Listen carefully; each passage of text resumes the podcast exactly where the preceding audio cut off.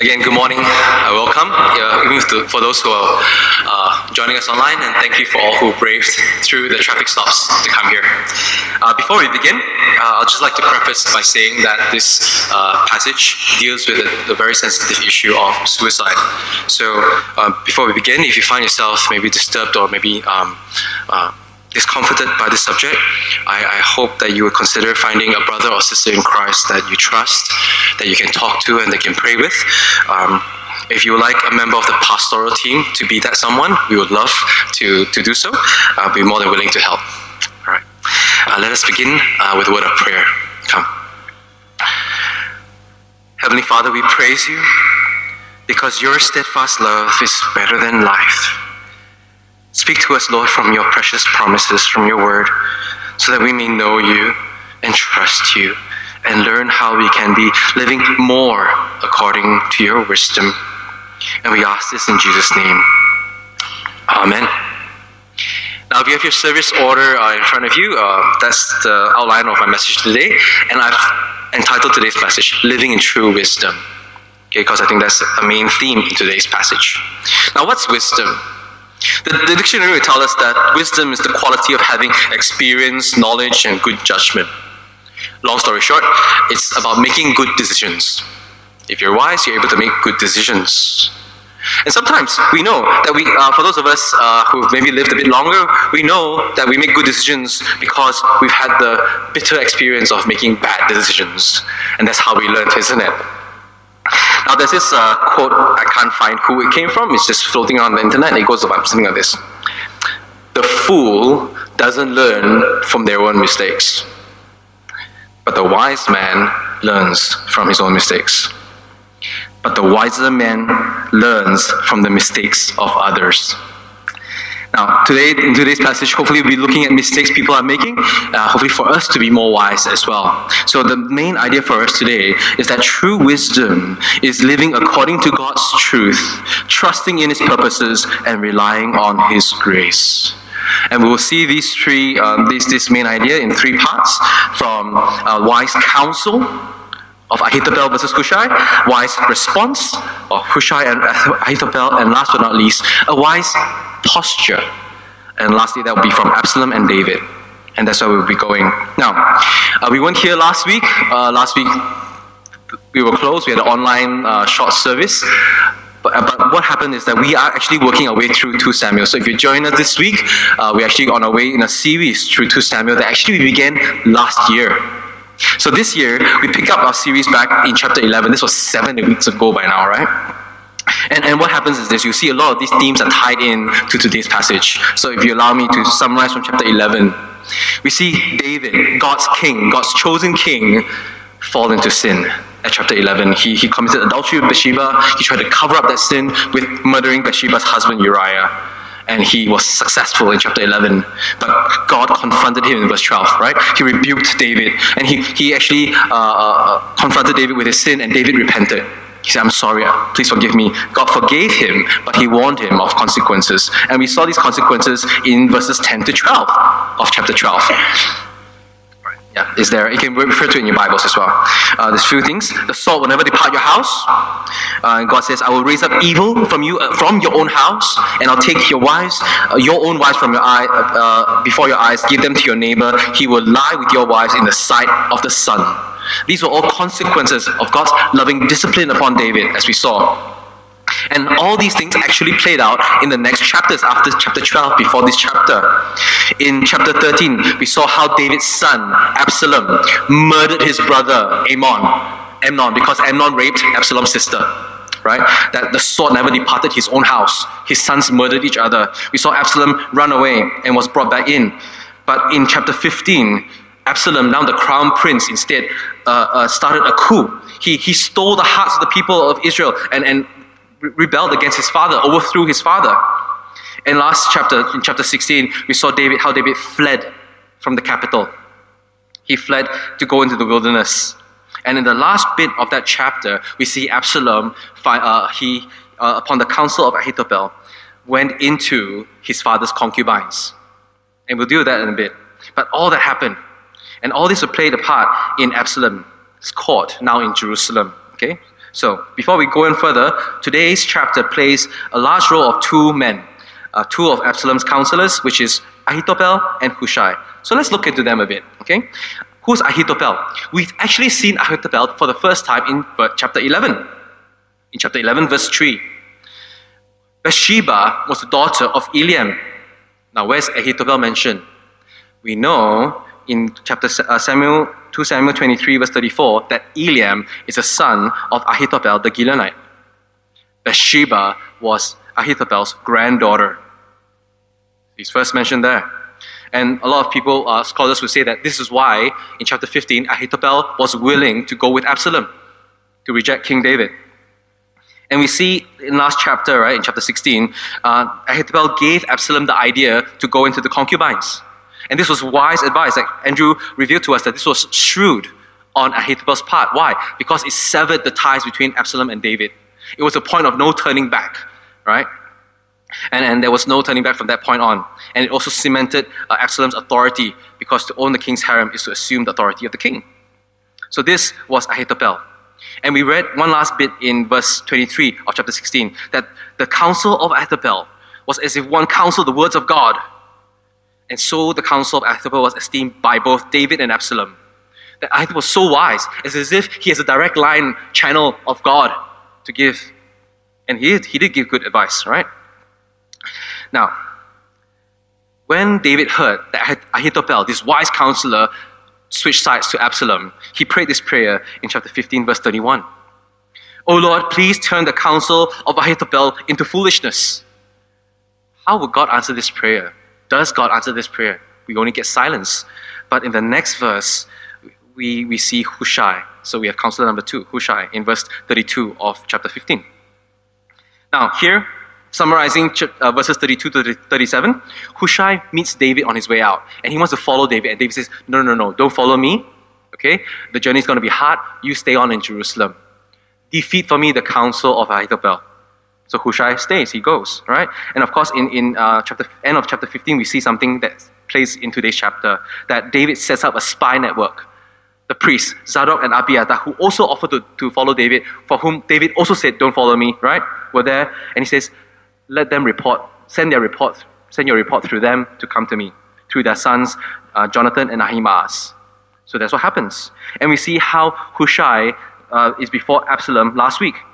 So Absalom sees Hushai and says, uh, Why are you here? Shouldn't you follow your friend David?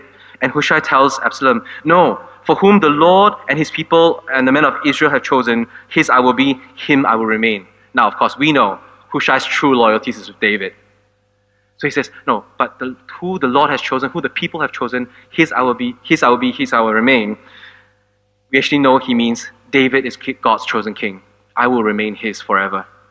But of course, Absalom, in his vanity, what did he hear? He heard, Of course, who else could he be referring to? Of course, it's me. God chose me. Of course, I'm, I'm here in power, and I. So that's how it sets the stage. We have both Ahithophel and Hushai. And we come to verse 1 of chapter 17. So, verse 1.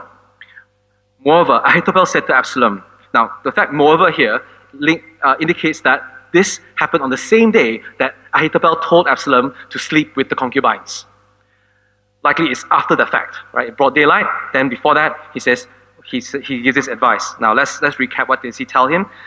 He says, let me choose 12,000 men. I will pursue David tonight. I will come upon him when he's weary and discouraged. I'll throw him in panic, and all the people with him will flee. I will strike down only the king. And verse 3, I will bring all the people back to you as a bride comes back to her husband. You seek the life of only one man, all the people will be at peace. A six point plan, short, succinct to the point uh, only 42 words in the Hebrew. What's his goal? Maybe uh, is to kill David tonight, strike while the iron is hot. They are weak, they're dejected. Maybe Ahithophel uh, heard of the very public procession of David out of Jerusalem, that everyone was mourning and sad and dejected. They, they are not in the, in the mood to set up a fight. And, uh, and Ahithophel goes. And he's not going to make a lesson, he's going to kill one man only. And he will bring people back the people will be at peace. The word peace in, in Hebrew means shalom. It means wholeness. It's not just about stop fighting, but that the people will be whole again. With David as king gone, the only other alternative is Absalom, and therefore the people will be whole.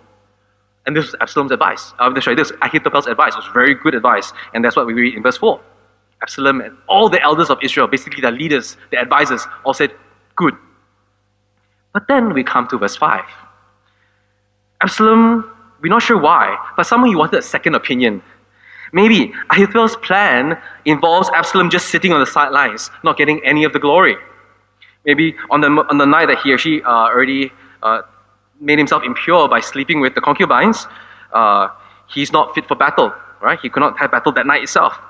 He didn't want that. Maybe Absalom was also thinking, it can't be that easy, could it? You know, the feeling that if something is too good to be true, likely it is, right?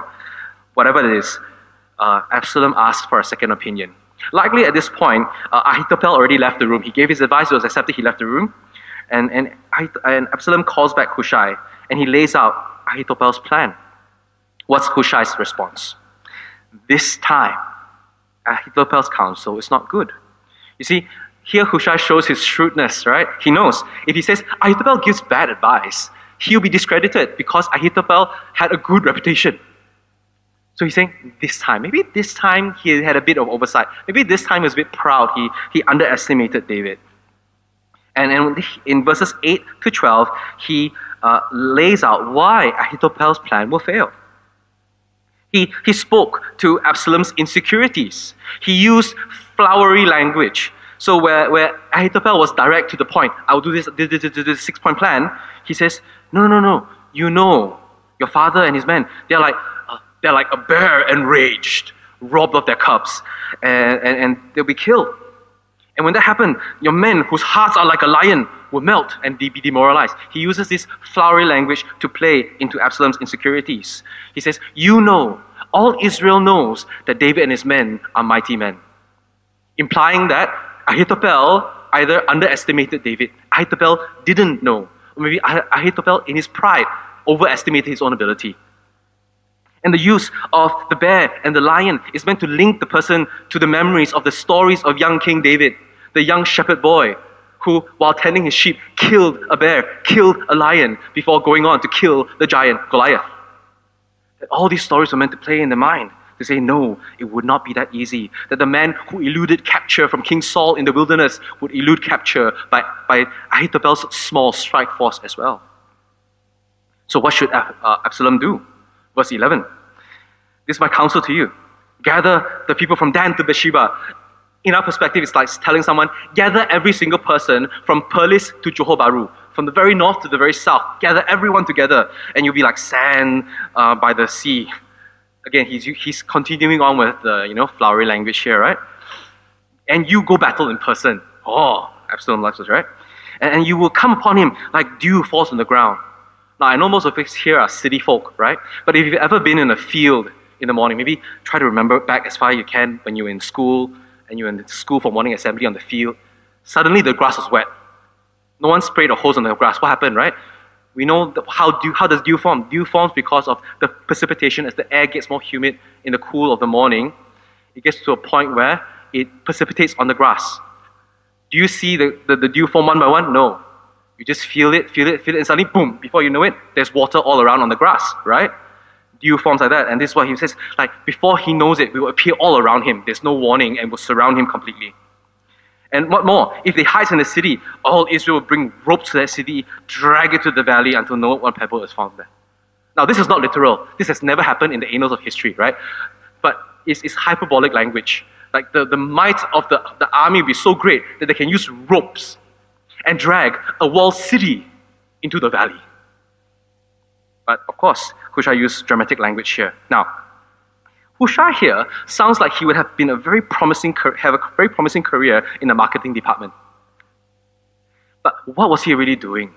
He was actually trying to buy time for David because ultimately he knew his loyalties is with David. And of course, in verse 14, the first part of verse 14, we see Absalom and all the men of Israel said, The counsel of Hushai is better than the counsel of Ahithophel. That it's not just that the elders liked it, but there was more popular appeal with Hushai's plan.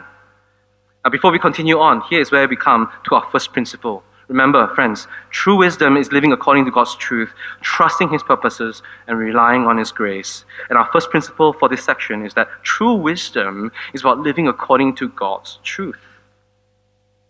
Now, here's the thing from a human's perspective, Ahithophel's counsel would have worked.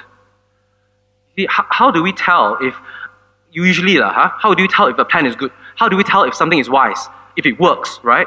Based on success. And here, Ahithophel's plan, we know from, from, from hindsight, he was right. David was demoralized, his people was all in one place, and if Ahithophel at that moment had struck, they haven't even crossed the Jordan, they're not far. He would find him, he would kill everyone with him, or rather kill David, and everyone would be demoralized, and Absalom would win. But you see, Ahithophel's advice, even though it's wise from a humanly perspective, even though it gives success, it was not wise because it's not godly. You see, Ahithophel did not align himself to God's chosen king. He did not align himself to God's purposes. See, friends, true wisdom is according to God because God is the creator. He made everything. God is the king. He determines how everything will be. If I were to give an analogy, it's like when we, when we, when we buy a new kitchen appliance or electrical appliance, what do we do? How do we figure out all the buttons and how to use it, right? We read the manual provided by the manufacturer, isn't it? This is how you should use it. And, and this is how, when and when, and when you should press this button. Uh, don't put it near this or don't put it in water. We use it according to its instructions, right? Now, what do we use, what do we, and what do we do when someone comes in, maybe a guest comes in and uses that appliance and breaks it, breaks your 10,000 ringgit espresso machine? what do you do? Hopefully, you contact the manufacturer and hopefully the warranty is valid, right? You go back to the manufacturer. Now, friends, in life, when things don't make sense, when things are broken, when tragedy strikes, why is the world messed up? Where do we go? Do we try to figure out what is wrong? Do we take that electrical appliance with a screwdriver by ourselves and dismantle to see what's wrong? And we can't put it back together? No. We turn to the manufacturer, the one who made it, and ask for his explanation from the instruction manual. We turn to God and look in his Bible, and he tells us the explanation for why things have gone wrong is sin. Friends, sin is the turning away from God. It's the rejecting, rejection of God. And we, the Bible tells us that everything in our world today is broken because of sin. Because we, as one, as humanity, has turned away from God, from His wisdom. God says this is the right way. This will lead to life and goodness. And we say, no, no, no, no, we know better, we want to try better, and we go our own way. And just like using an appliance in a way that the manufacturer never intended it to be used will break it like using a hair dryer to try to replace an air fryer. You're going to break the, air, the, the, the, the, the hair dryer, you're not going to get things cooked, and maybe even melt your socket. Sin will cause life to fall apart. Sin brings death. In fact, what we're seeing, what we've been seeing in the past chapters was the playing out of David's sin in chapter 11. One night of sin. And we're still looking at its consequences that not just with David, not just with his unborn son, but with his whole family, with the whole nation. Chapters and chapters later, sin brings death and destruction. And therefore, wisdom is about following God's order, coming to God, recognizing what God says about sin, where true life is to be found, and living according to that, turning away from sin and turning back to God to respond rightly. And that's what we see in our next section. But how does Hushai and Ahithophel respond to this? So let's look on. How does Hushai respond? now, we'll be dealing with the, the last bit of chapter verse 14 later on. But first, let's look at what Hushai did. Immediately, also um, is implied here, after he gave his advice, Hushai left, and not knowing if his advice would be followed, he went to contact Zadok and Abiathar. Remember that spy network? He activates it now. He tells them, sorry, excuse me, of what to tell David. He passes the news to Zadok and Abiathar, who passes on the news to Jonathan Ahimaaz. David, get out of here. Go. Don't stay be before the Jordan. Go. If not, you'll be swallowed up. So it happens. He goes, right? And Jonathan and Ahimaaz, they had a, a, a, wise plan that there would be a female servant with, to go to the well and they'll be there waiting. But problem in verse, eight, verse 18, they were spotted by someone loyal to Absalom. And Absalom was told, here, the plan's in jeopardy. Would Absalom find out? Would, would he kill Hushai and follow back Ahithophel's plan, knowing that he was betrayed? So, what happened? They ran away into the house of a man at Bahurim. Now, we saw Bahurim in the last chapter.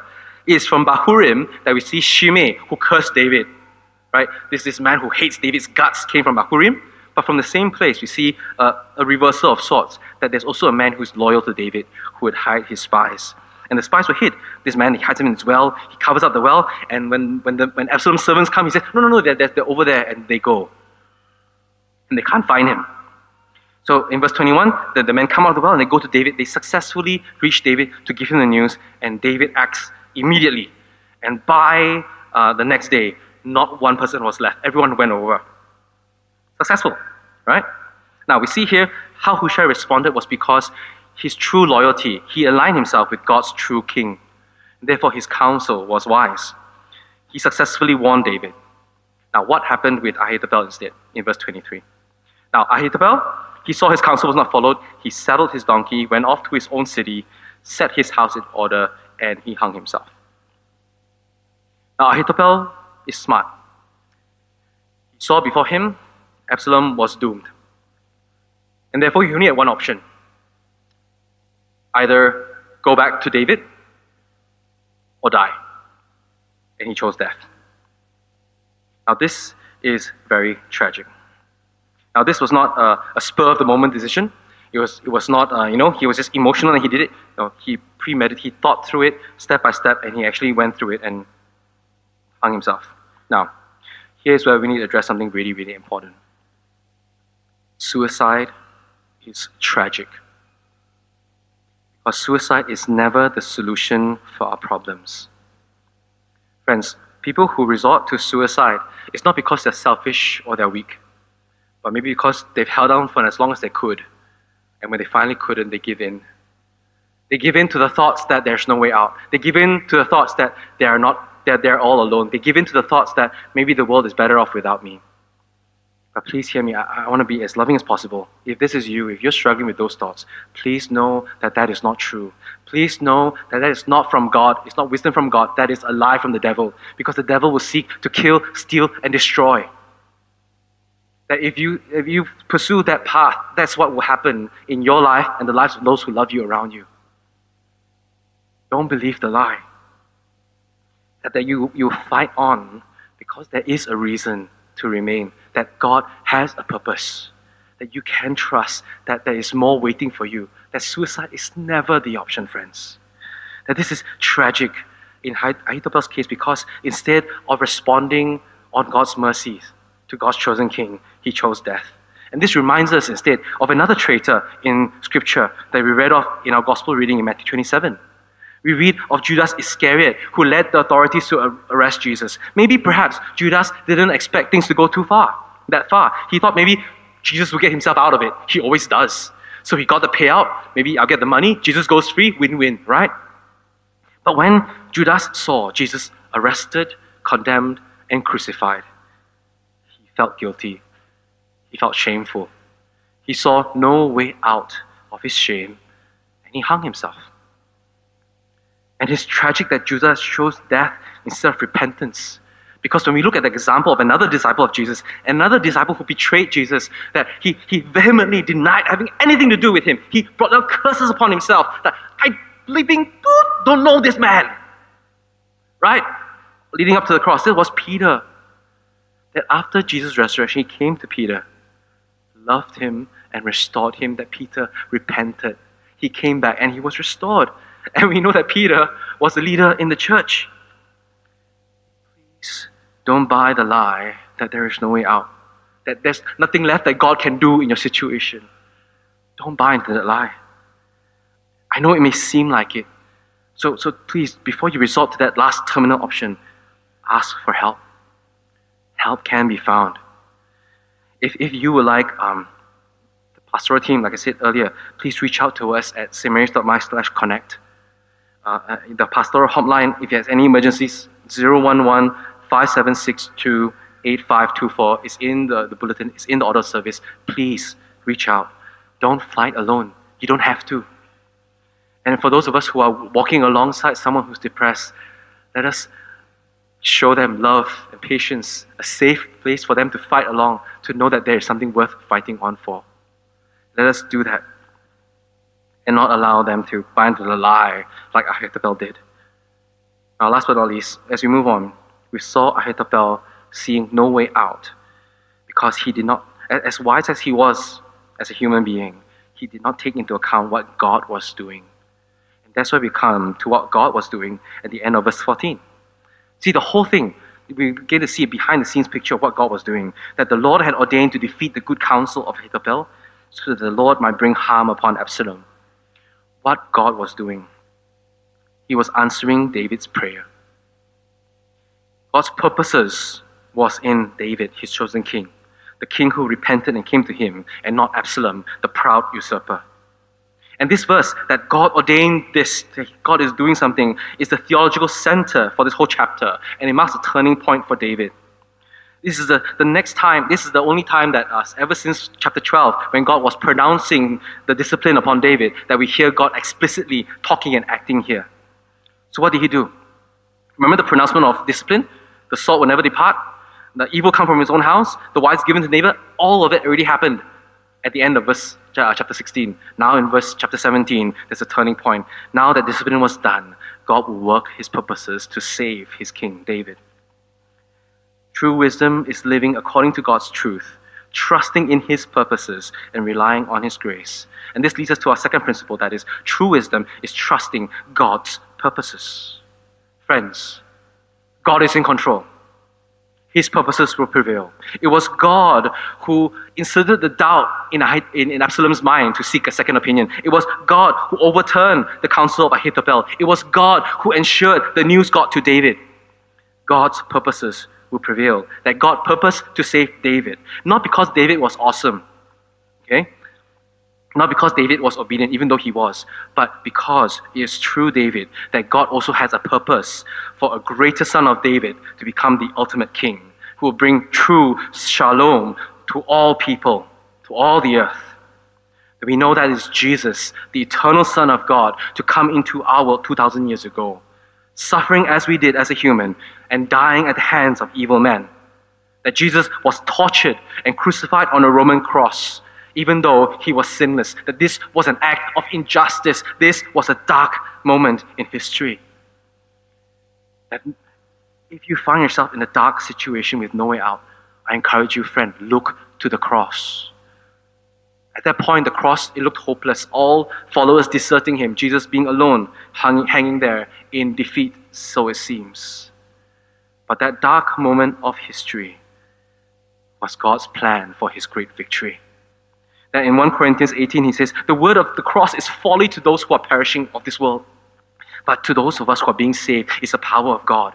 For the foolishness of God is wiser than men, and the weakness of God is stronger than men.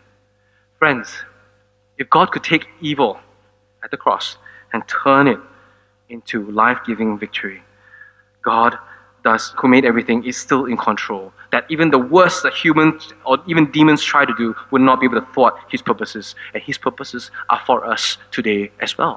And that's what we've read in Romans 8 in our New Testament reading earlier. That we know that for those who love God, all things work, all things work for good.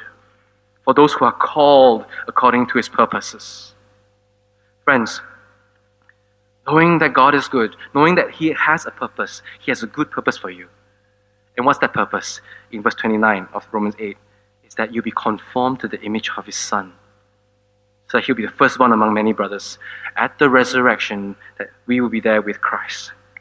If today you are having your life in, in a mess, and you do not know what it means to have true wisdom, do not know what it means to unite yourself to God's plans, would you trust in Christ today? Know what it means to live by true wisdom, by the one who made you, who longs for you to come to him.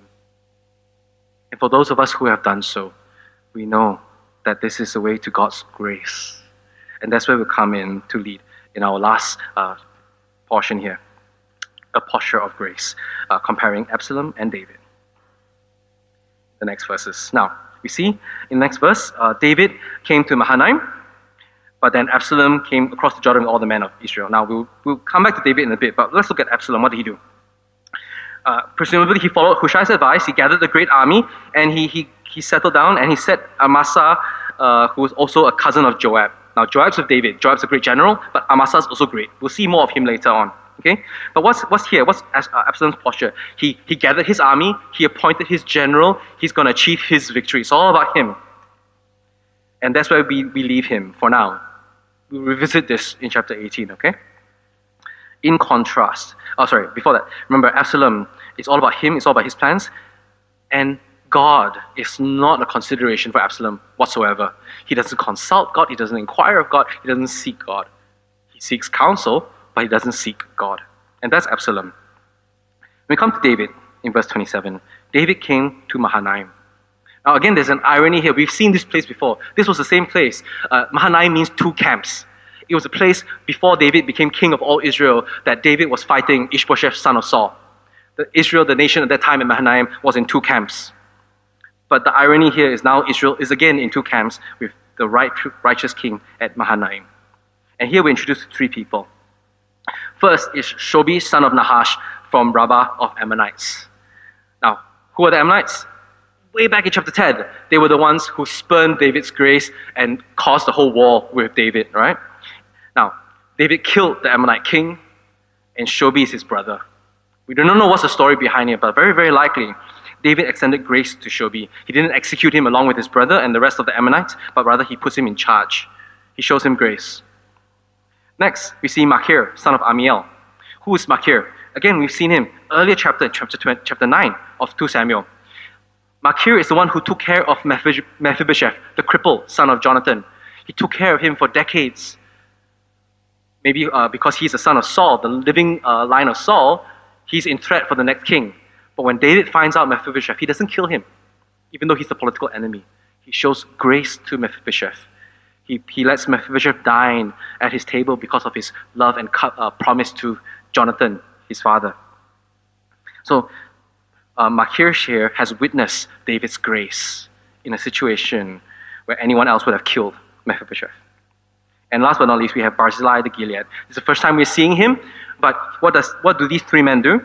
They, they bring supplies, beds, basins, vessels, uh, uh, wheat, barley, flour, meat, honey, curd, basic essential needs that actually help because people were hungry and thirsty. That Barzillai here uh, had no reason to, but he shows grace to David. He, they provided abundantly for them. So we have here three people two men for whom has witnessed David's grace, and one to whom is showing David grace.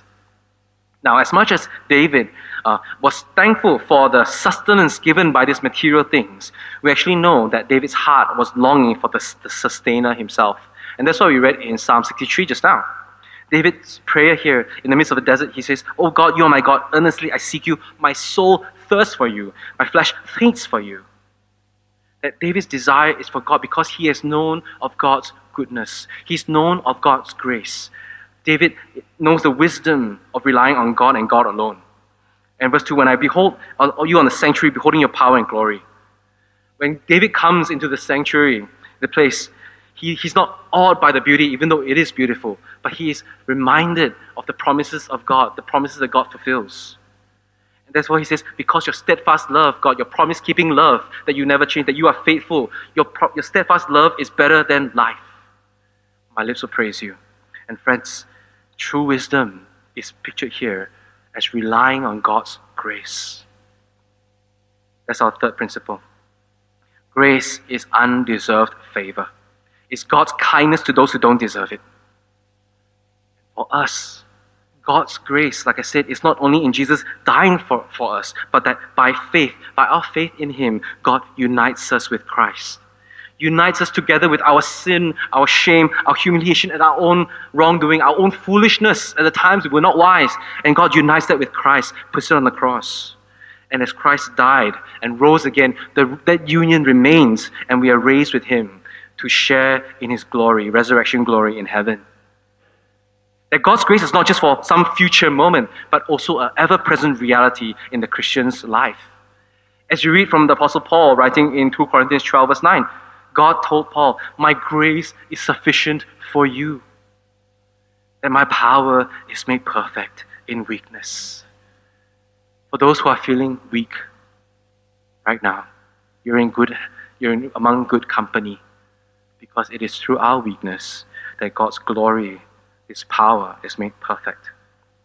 Friends, true wisdom is living according to God's truth, trusting in His purposes, and relying on His grace. I have one last thought here, then I'll close.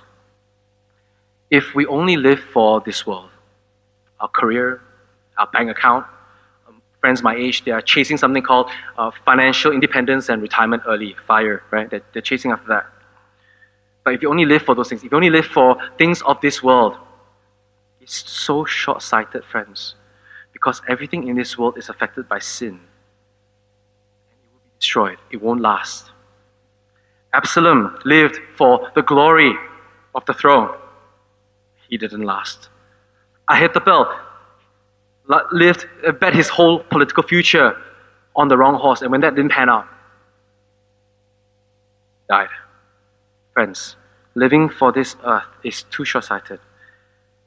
Let us not be like the fool that does not learn from the mistakes, the fool that, that stubbornly holds on to the foolishness of this world and not turn to God in repentance, like Absalom and like Ahithophel. You see, the actual reality was that God is the true path to wisdom, that God's purposes will endure. Only God can truly satisfy us and give us real meaning in life that will go on beyond death. Only God can do that. So we learn to trust God, repent from sin, turn to Him. That be that wise person to learn from their own mistakes in repentance, like David. David repented from his sin. And he says, God, only you. I only have you. And turn to Him. And for us, hopefully, we'll be the wiser person, right? To learn from the mistakes of those who wouldn't repent. Learn what it means for true wisdom.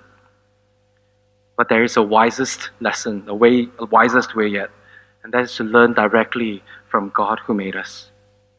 Learn from God in the means that He provided, through His Word, through His community, through each other, because the fear of the Lord is the beginning of wisdom.